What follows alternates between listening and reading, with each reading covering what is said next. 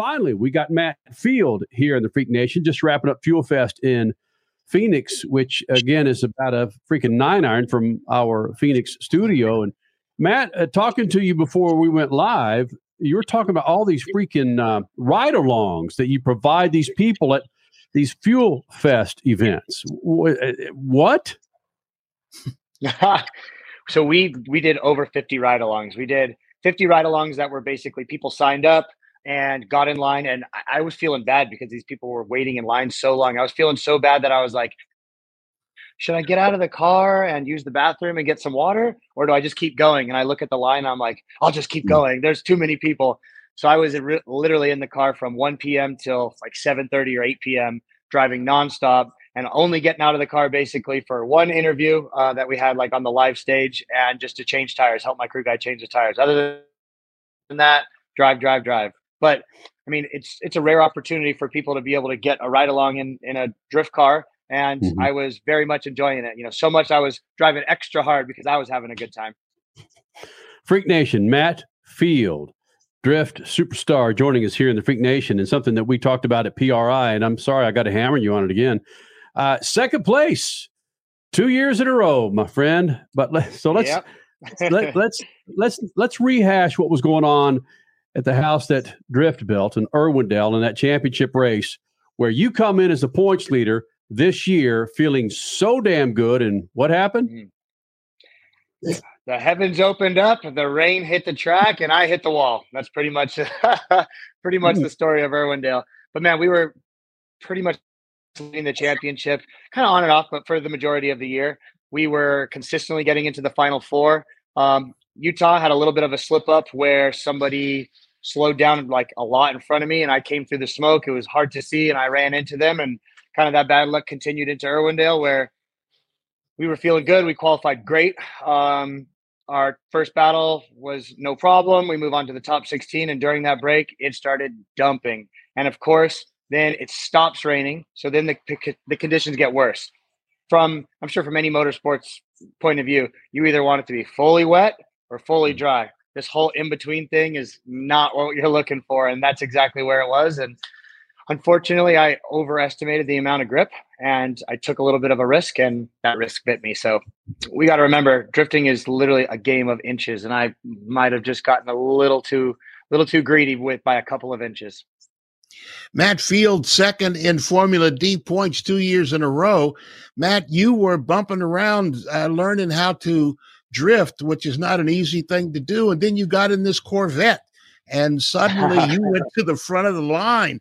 What about the Corvette? You're the only one that's been able to make the Corvette work successfully, it seems. So I think it was a kind of a coming of age for me, right? Um, the Corvette definitely I, I like driving it more than any other car that I've drifted so far. But it, it didn't come easy. When I first started driving that car, it was a ton of development.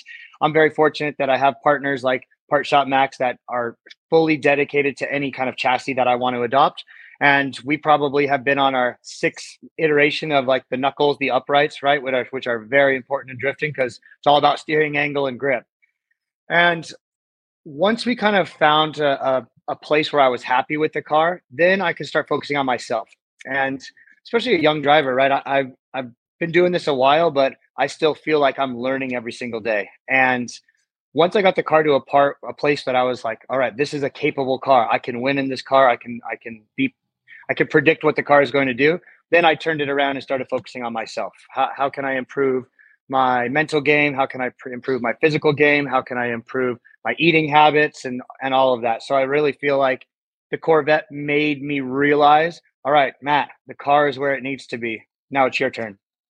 Wow, wait a minute. You dropped in eating habits there. What what what are, what are the eating habits that what does that have to do with a drift round that might take what 12 15 seconds 30 seconds tops to get through the whole thing so this is the way that i look at uh, just motorsport in general, right? Everything needs to be perfect in order to win. You even need a little bit of luck, right? Doesn't matter how, how amazing of a driver you are, how amazing of a car, team, anything. You also need a little bit of luck. So what I was trying to do with diet and mental game and working out and all of that is trying to be the best me that I can possibly be. And yeah, maybe for the 12 seconds that I'm sitting in the car, my nutrition may or may not come into play for the, that 12 seconds, right? But you got to remember, a lot of times we're in Orlando, Florida. It's 112 degrees outside. It's probably 135 degrees in the car. We're sitting in line, just stewing in our own sweat. And then they're like, all right, you guys ready after you've been sitting in the car for 25, 30 minutes? All right, now go be the best you you've ever been, ever, and go try to win this battle against a guy who's also trying to be the best him ever. So I took it as, all right, is he doing this? Is he waking up at 6 a.m.? Is he going to the gym? Is he eating his vegetables? Is he trying to get like the the right intake and the right balance and and play the right mental game? Like, because if he's not, I'm going to. And if I'm the only one who's doing it, maybe that will make me one step above the rest. So again, it's just about being the best me that I can possibly be. Wow. Wow. That's I'm I'm amazed. Um, people, you know, I've long since forgotten the issues that uh, drivers aren't athletes, but uh, you're describing an athletic regimen, getting ready for an athletic event, and uh, drifting is, I guess, drifting's like any other motorsport. You have to be on top of your game mentally and physically in order to have success. That's what you just described man, I look at some of those Formula One drivers and they're the fittest people in the world. Obviously, they're they're small, but they're small because they have to be small, right? And I I took a lot away from them. I, I think that there's so much to learn in the ways of what Formula One drivers are doing because they don't have anything to do with the car or anything to do with the team, right? The, all they're doing is trying to be the best them. So I'm taking a, a little bit from them, a little bit from them, and trying to figure out my own way at the same time. So, Kenny, let me ask one more thing here. You've been second two years in a row. You're as close. This year you were smelling championship. What's it going to take? Eat another bro- sprout of broccoli or something? get ready to go to number one next year? You know, if that's what it takes, I'll eat a 55 gallon drum of broccoli. You know, I'll, I'll, I'll do it. I'll go above and beyond and I'll do it 10 times over. Um, I think doing a perfect example doing events like Fuel Fest, and I'm doing another little demo called Sonoma Drift Winter Jam, where it's just having fun, driving with your buddies.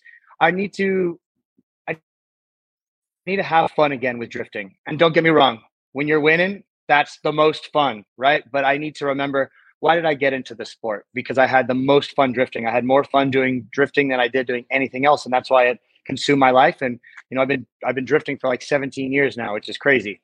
Um, so I want to try to bring the fun back to drifting. And don't get me wrong, the last two years I've had a blast. I have a good time. You know, like after the race, me and the boys crack a beer. We ride pit bikes around. I try to take the nerve off, you know, the little edge of nerves off by enjoying it.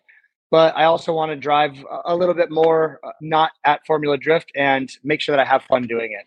And then one more thing that I really want to do, because I, I go to the gym every day, five to six days a week but I want to try to do something like boxing. I, have never done any type of like fighting, and, and I don't want to be a next MMA fighter or anything like that. I just feel like I already pushed myself 10 out of 10 every day that I go to the gym. So I want to try to add something else on that's more for like a, a reaction time, a little bit more methodical. Cause you know, when you go to the gym, you're literally just work, work till you die, work till you fall over basically, but your, your brain's almost off.